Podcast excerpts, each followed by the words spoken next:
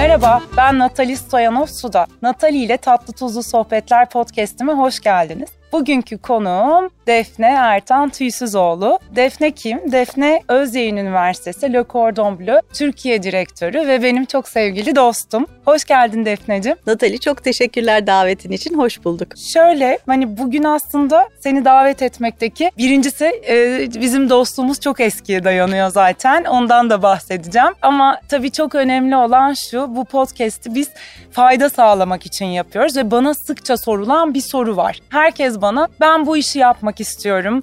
E, işte sizin gibi e, yemek işinde, işte pastane sektöründe e, olmak istiyorum. Bunun için ne yapabilirim diyen hem gençler hatta çocuklar artık geliyorlar bana soruyorlar. Bazen Instagram'dan bazen yüz yüze randevu istiyorlar. Bazen de daha ileri yaşlarda kariyer değişikliği yapmak isteyenler fikir almak için bana başvuruyorlar. Dolayısıyla benim de aklıma geldi en yetkili ağızdan hem bunun okulunu bitirmiş hem şu anda akademik olarak çok önemli bir kurumun başındasın. Seni davet etmek bence çok akıllıcaydı. Çok, çok güzel cevaplar alacağımızı ve ilham olacağını düşünüyorum. Peki biz nereden tanışıyoruz? Bizim çok komik. Biz ikinci nesil dostlarız aslında. Doğru. Ailelerimiz aynı apartmanda e, komşuluk yapmışlar. Bizim de yollarımız senle e, yine bu sektörde bir şekilde kesişti.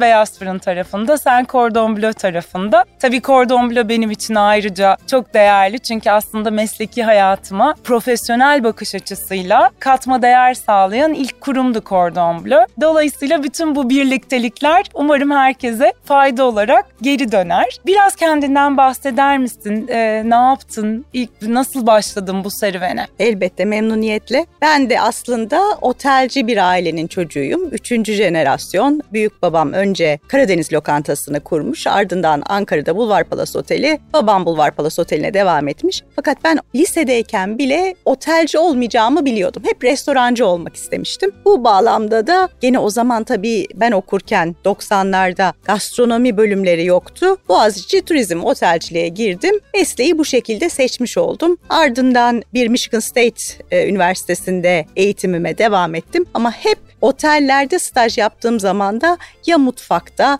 ya restoranında yaptım stajımı ve bu alanda çalıştım. Çok da severek yaptım. Kabaca birçok yer işlettim, farklı konseptler işlettim. The North Shield franchise'isi oldum, çok sevdim. Bir ulusal marka Kırkpınar lokantaları kurucu ortağıyım. Ortaklarla beraber büyüttük. Bıraktığımda e, operasyonu 23 noktaya ulaşmıştık. Belli bir süre sonra aslında hep derdim ki işte bunu ben nasıl başkalarına iletmem lazım? Öğrencilerle ne zaman buluşmam lazım? Bu 30 yaşında mı olur, 35 yaşında mı olur derken 40 yaşıma geldiğimde güzel bir teklifle karşılaştım. O dönem Özyeğin Üniversitesi Le Cordon Bleu ile bir işbirliği anlaşması imzalıyordu. Bu pozisyonda bana kısmet oldu. Bana teklif ettiler böyle bir pozisyonla ilgilenir misin diye. E, ve ben aslında bu bağlamda 20 küsür senedir yaptığım restorancılık operasyon kısmını bırakıp eğitim tarafına geçmiş oldum ve çok da senin de bildiğin kıymetli bir kurumun Türkiye direktörlüğü görevini üstlendim ve şimdi de hem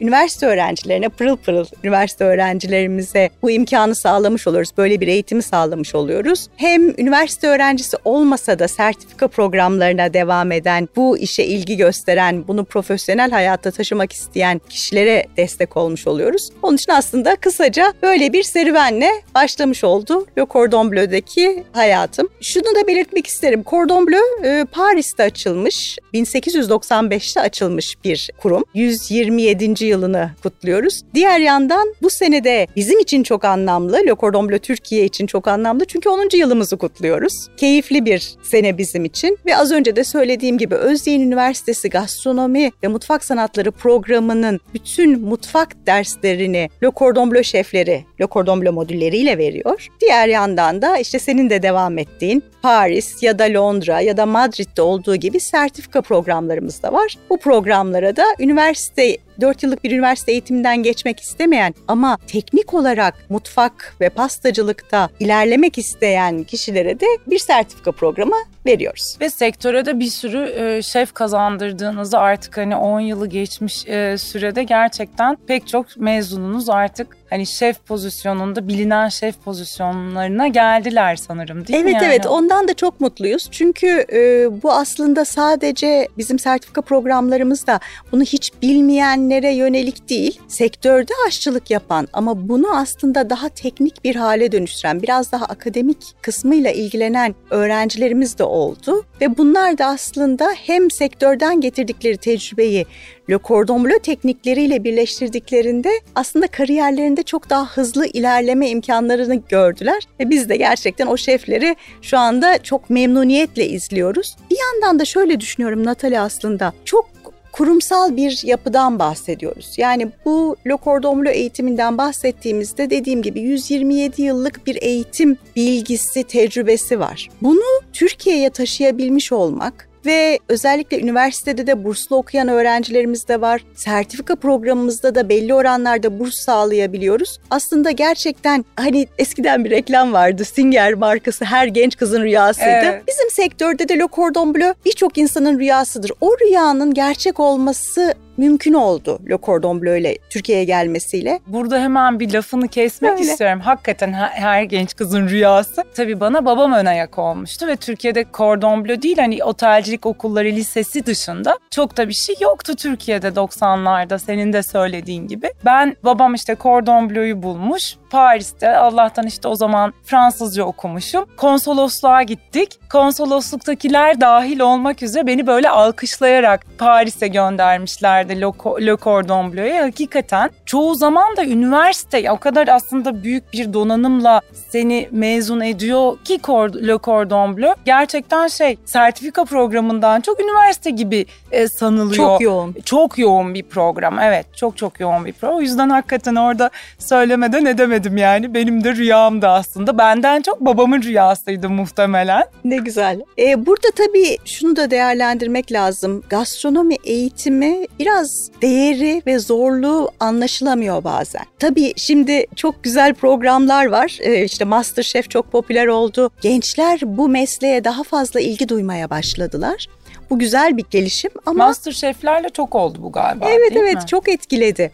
Ama e, ondan önce de tabii bazı ünlü şefler, celebrity şef dediğimiz bazı kişileri görmeye başladık. Mesela Mehmet Gürsün bence çizgisi, eğitimi birçok insan için de ilham kaynağı oldu. Ve burada aslında biz biraz böyle değişimleri son 10 senedir görüyoruz. Fakat burada e, şöyle bir yanlış yaklaşım olabiliyor. Aslında gastronomi eğitimi hele üniversiteler açısından baktığımızda çok pahalı bir eğitim. Niye? Çünkü atıyorum bir hukuk programı açtığınızda çok kıymetli akademisyenler var ama amfilerde 100 öğrenci o dersi alırken aslında layıkıyla bir mutfak eğitimi bizim dersliklerimiz 16 kişiliktir 17. kişiyi almayız. Her öğrencinin önüne o günkü teknik neyi gerektiriyorsa sen gayet iyi biliyorsun. Bonfile ise bonfilesi, karidesse karides, ıstakozsa ıstakoz önüne gelir. Bunlar aslında çok çok maliyetli bir eğitim. Bunu iyi anlamak lazım. Yani maalesef devlet bu imkanlara sahip değil. Birçok e, vakıf üniversitesi de bunu bu gözle görmeyebiliyor. Bu durumda ne oluyor? Aslında birçok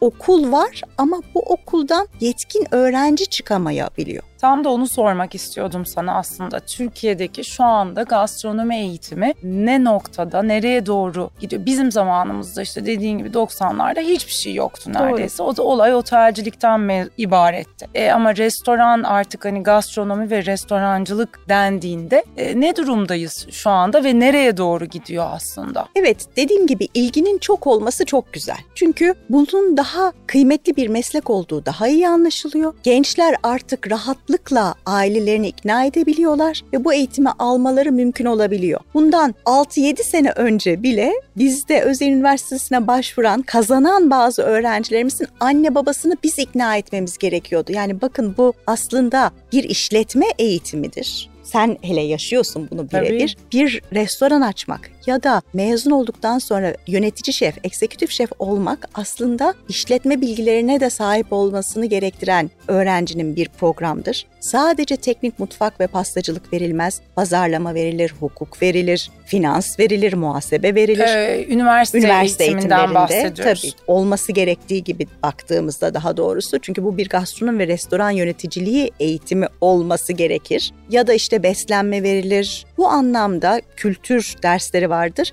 ve böylece zenginleşmesi gerekir. Öğrencinin mezun olduğunda gastronomiyi dünyada tanıtabilecek seviyeye gelmesi için iyi bir donanımla çıkması adına bu derslerin hepsi çok önemlidir. Ve az önce söylediğimiz, konuştuğumuz gibi de teknik derslerini de önünde malzemesi olarak iyi şeflerden alması önemlidir. Bana da genelde soruyorlar e, ne yapmak lazım, nereyi seçmek gerekir diye. Hangi üniversite olduğundan bağımsız olarak ya da hangi sertifika programından bağımsız olmak üzere ben hep şunu tavsiye ediyorum gençlere ya da bu mesleği seçmek isteyenlere kaç kişilik sınıflar özellikle teknik eğitimde. Bunlara dikkat edilmesi Bunlara dikkat değil mi? edilmesi gerekiyor. Eğitmen şefler kim? Eğitmen şeflerin CV'si nasıl? Onlar da egzekutif şef olma mertebesine erişmiş şefler mi? Yoksa henüz sektöre yeni giren şefler mi? Çünkü tecrübe de kıymetli. Bizim sektörde bir usta çırak ilişkisi vardır mutfakta. E biz ne yapmaya çalışıyoruz? Bu usta çırak ilişkisini okula taşımaya çalışıyoruz. O yüzden ustanızın gerçekten usta olması gerekir ki sizi yönlendirsin, sizi doğru tekniklere, doğru e, yönlere ulaşmanızı sağlasın. Bu anlamda şeflere bakmalarını muhakkak önemsiyorum. Malzeme ile ilgili bir sıkıntı var mı? Yani her tekniğin gereği malzemeyi bulabilecekleri bir okula mı gidiyorlar? Buna bakmalarını tavsiye ediyorum. Yani bu anlamda aslında ben de yönlendirmeye çalışıyorum sorusu olanları. Özellikle biliyorsun meslek liselerimizdeki imkanlar daha kısıtlı. Öğrenciler öğreneceklerini daha çok stajlarda öğrenmeye çalışıyorlar. Staj çok kıymetli. Hatta sana da hep teşekkür ederiz. Her zaman bizim öğrencilerimize staj imkanları da sağlıyorsun. Ama o staja giderken de bir altyapısı olması gerekir ki o stajdan daha iyi faydalansın. Bence bunlar biraz önemli. Bu yöne gitmek gerekiyor. Ama şu anda kaynaklar o kadar geniş olmadığı için çok gastronomi programı olmasına rağmen buradan henüz çok kalifiye personel çıkmıyor.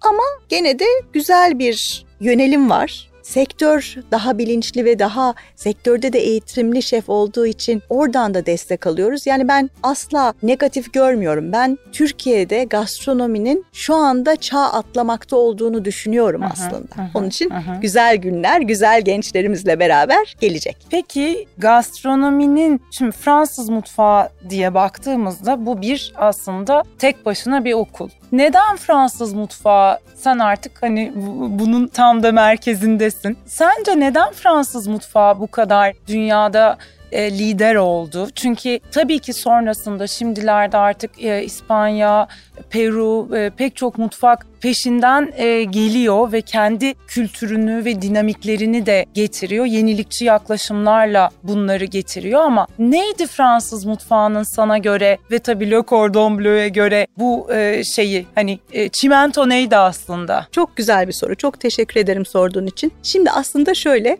Fransızlar bütün teknikleri biraz sahiplendiği için oluyor bu bence. Yani biz aslında Fransız mutfağı dediğimizde bunu tamamen bir ülke mutfağı olarak değil de yüzyıllar önce kodifike edilmiş yani yazılmış, yazıya dökülmüş bir disiplinden aslında bahsediyoruz Fransız mutfağı dediğimizde. Burada da tabii niye Fransız mutfağı öne çıkmış? Çünkü ilk kitap 16. yüzyılda La Verlaine diye bir şef tarafından yazılmış. Şimdi 16. yüzyılda daha teknikleri yazmaya, kuralları koymaya başlayan bir sistemden bahsediyoruz. Ardından Marie Antoine Carême var, ardından 18. yüzyılda Escoffier var ve böylece yazılı bir külliyat doğmuş ve buna aslında çok saygı gösteren de şefler ve bunu sahiplenen şefler olmuş. Hele ki Escoffier döneminde özellikle bu saraydan e, aristokrasinin biraz artması, işte Fransız devriminden sonra aşçıların daha ortalarda olması artık saraydaki aşçıların da halkın ulaşabileceği yerlere geçmiş olması, otellerin açılması ve bu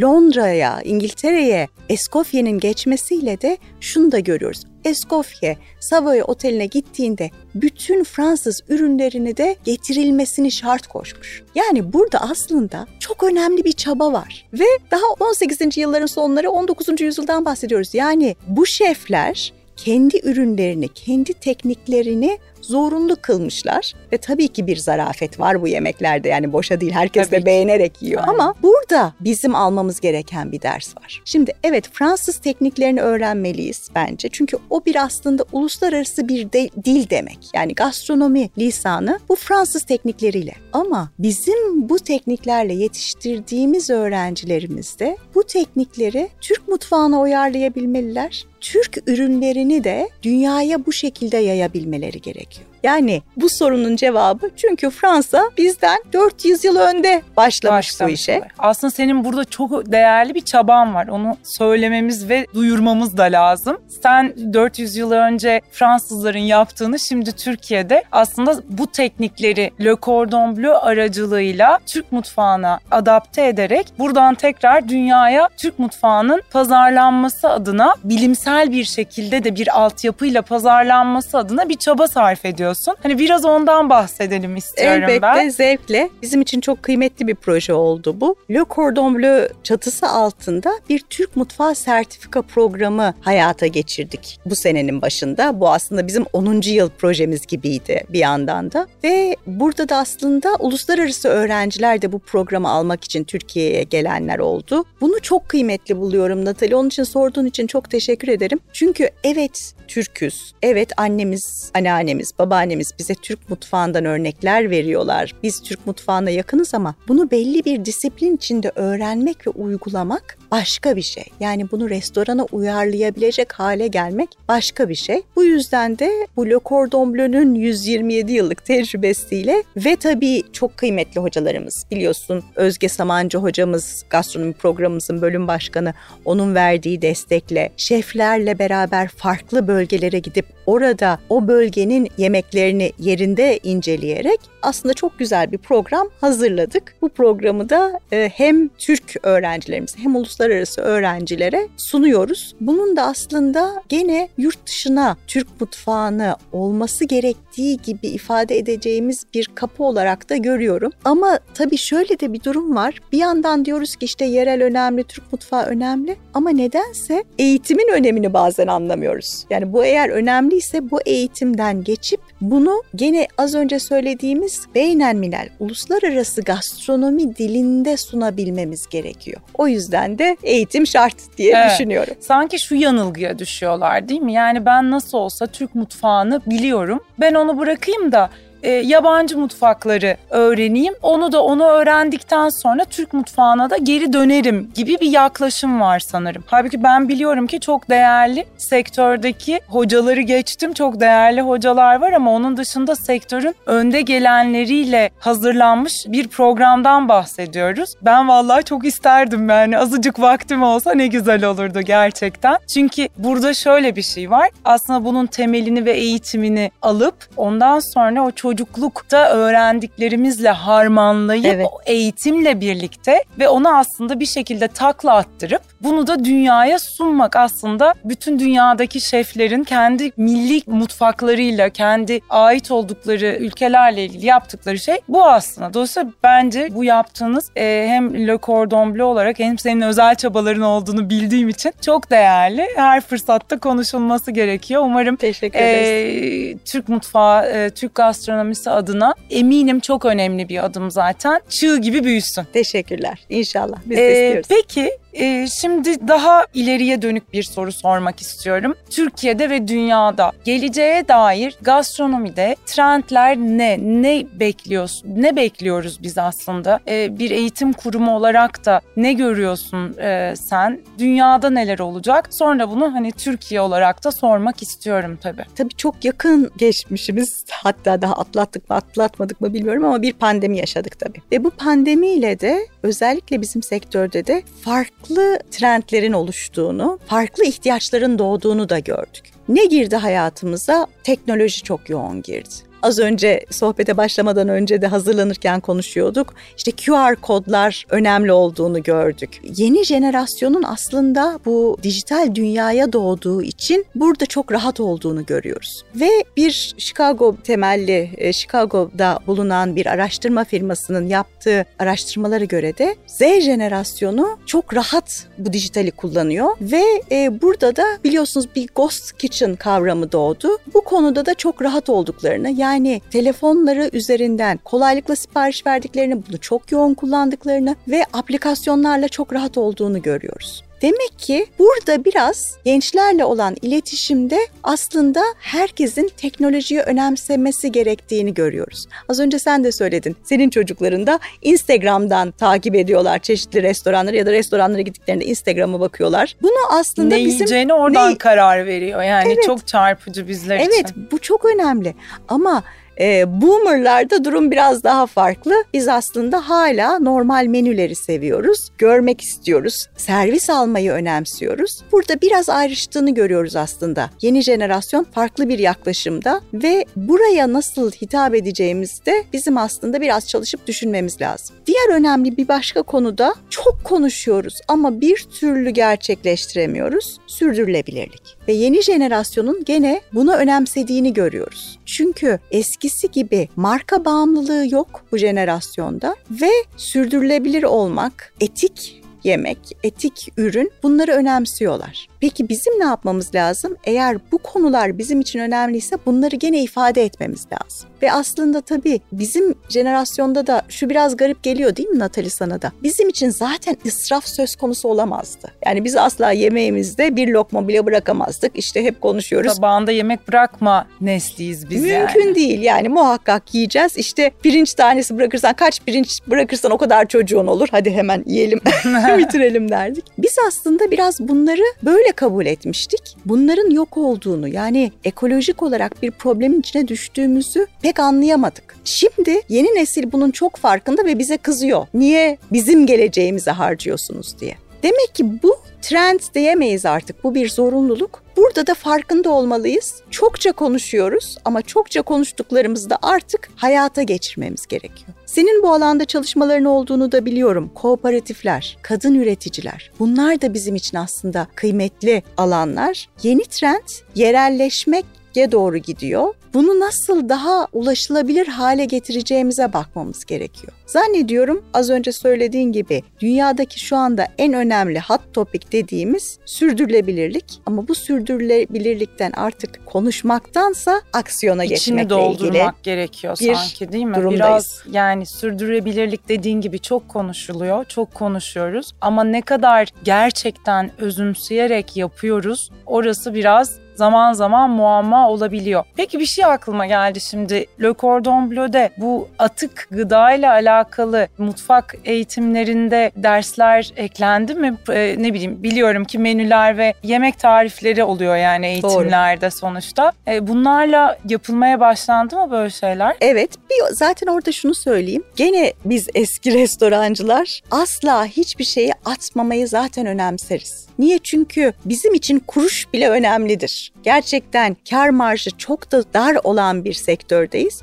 O yüzden aslında biz biliyorsun her ürünü değerlendirmeye önemseriz. İşte atıyorum bir bonfileyi aldığında evet prime cut ortası ana yemeğe gider ama yanında kenardakileriyle de ne yaparız? İşte bonfileli salatamızı yaparız ya da işte bir açık sandviç yaparız. Muhakkak karlılık belki hani ben de o dersi verdiğim için önemsiyorum. Maliyet analizi ve planlama dersi veriyorum zaten üniversitede. Karlılığı sağlamak için aslında zaten atık yapmamak her ürünün ürüne saygıyla her tarafını kullanmak çok önemli. Bu anlamda bu Fransız mutfağında da aynı, geleneksel Türk mutfağına baktığımızda da aynı. Tabii Ve şefler, kadın budu var yani örneğin öyle. ya da bir ezogelin çorbası var yani muhakkak evet, kalan pilavlar da, değerlendirilir şeklinde. Evet ve ya da karides bisk dediğimizde aslında karidesin kabuklarıyla yapılan bir çorbadan bahsediyoruz. Bu bakış açısını öğrenciye anlatmak da önemli ve bu aslında zaten eğitimin esası. Ama bunun yanı sıra tabii daha hoş gözüken atık sıfır atıklı reçeteler üzerinde de şeflerimizle çalışmalarımız var. Onları ayrıca öğrencilere öğrettiğimiz hatta web sayfamıza koyup herkesin bakıp biraz ilham alabileceği e, reçeteleri de önemsiyoruz. Ama bence en baştan da şunu anlamak lazım. Eğer bir restoranda işletiyorsanız gerçekten o ürünün işte ne diyoruz sapından köküne kadar, çiçeğine kadar kullanmayı önemsemek gerekiyor.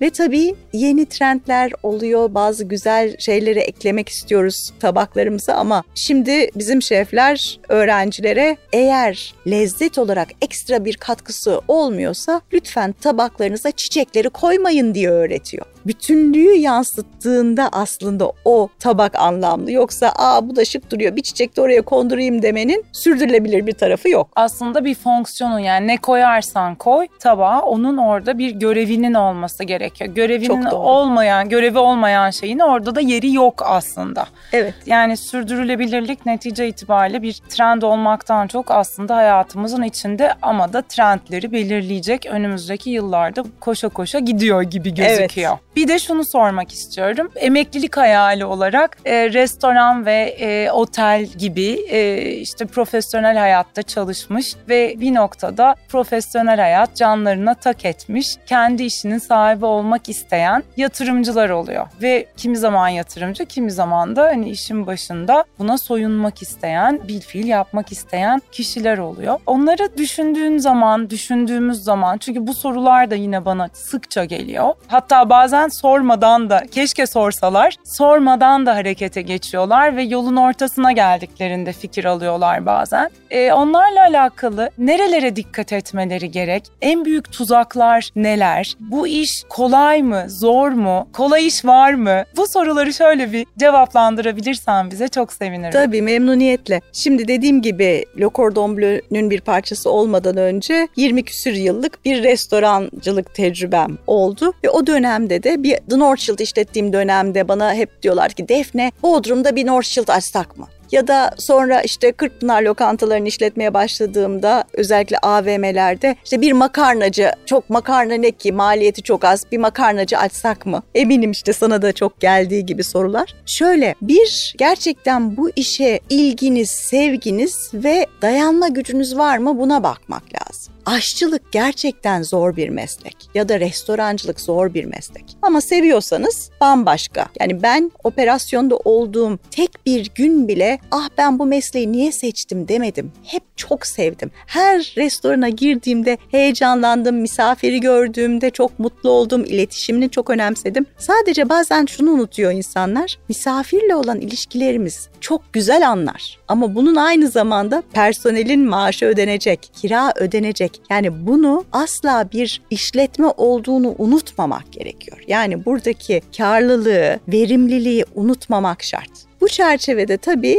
şunu doğru, eğer bir işe girmek istiyorsanız o işin gereğini yapmanız, bilmeniz gerekir. O yüzden eğitim almak doğrudur. Hı hı. Ama bu eğitimde de sadece teknik eğitim değil, bunun arkasında gene bir finans, muhasebe, para kazanma gerekliliği olduğunu da düşünmek lazım. Genelde ben şunu sorardım gençken bana bunu soranlara ve biraz böyle finans sektöründen de çok sıkılan oranın da çünkü evet. kendi stresleri tabii, var. Tabii. O stresten sıkılıp biz bunu bırakmak istiyoruz diyenlere şunu sorardım. Hele böyle bir üç ortak falan beraber yapacağız derlerse. Aylık kazancınız ne? Bir bunu düşünün. İki bu kazancı bir işletmeyle edinip edinemeyeceğinize bakın. Bu da kar zarar tablosunu önünüze koyarak olur. Kira ne kadar işte personelin neler verilecek, yeme içme maliyetine kabaca bizde yüzde otuz üçlerde olabilir ki şu anda alkollü ürünlerin maliyeti çok yüksek. Bizim gençliğimizde yüzde yirmiydi şimdi onlar maalesef yüzde kırklara geldi vesaire. Bunu lütfen önünüze dökün. Para kazanıp kazanamayacağınızı anlayın. Ondan sonra bu işe girin. Ama girmeye de karar verdiyseniz evet muhakkak eğitimini alın. Çünkü sen de çok iyi biliyorsun, ben de çok biliyorum. Bizim sektörde aşçı kaçabilir. Türkiye'nin bu sezonluk düzeni yani yaz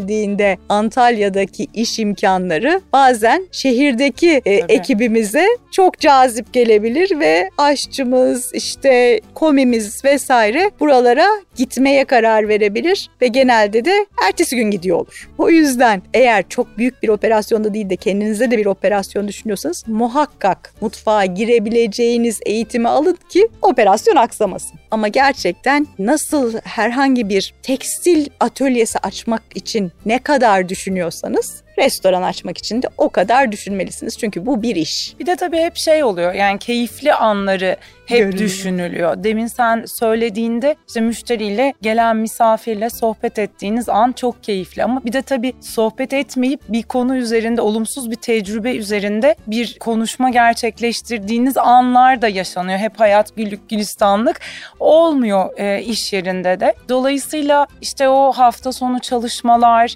herkesin tatil olduğu zamanlarda senin çalışıyor olma halin, bütün bunları çok iyi analiz ediyor olmak gerekiyor. Tüm bu söylediklerinin üstüne ama bütün bunlardan sonra düşünüldüğünde evet ben bunu istiyorum deniyorsa tabii ki kimse Eğitim. önünde durmamalı. Eğitim şart. Evet, eğitim şart aynen. Peki çok teşekkür ediyorum. Verdiğim bilgiler çok değerliydi. Çok teşekkürler. Ben çok teşekkür ediyorum Çok davet ettiğin için. Her zamanki gibi çok keyifliydi seninle sohbet etmek. Çok teşekkürler. Natali ile Tatlı Tuzlu Sohbetler podcast'imi dinlediğiniz için çok teşekkür ediyorum. Ayrıca Beyaz Fırın'ın YouTube kanalından da video olarak izleyebilirsiniz.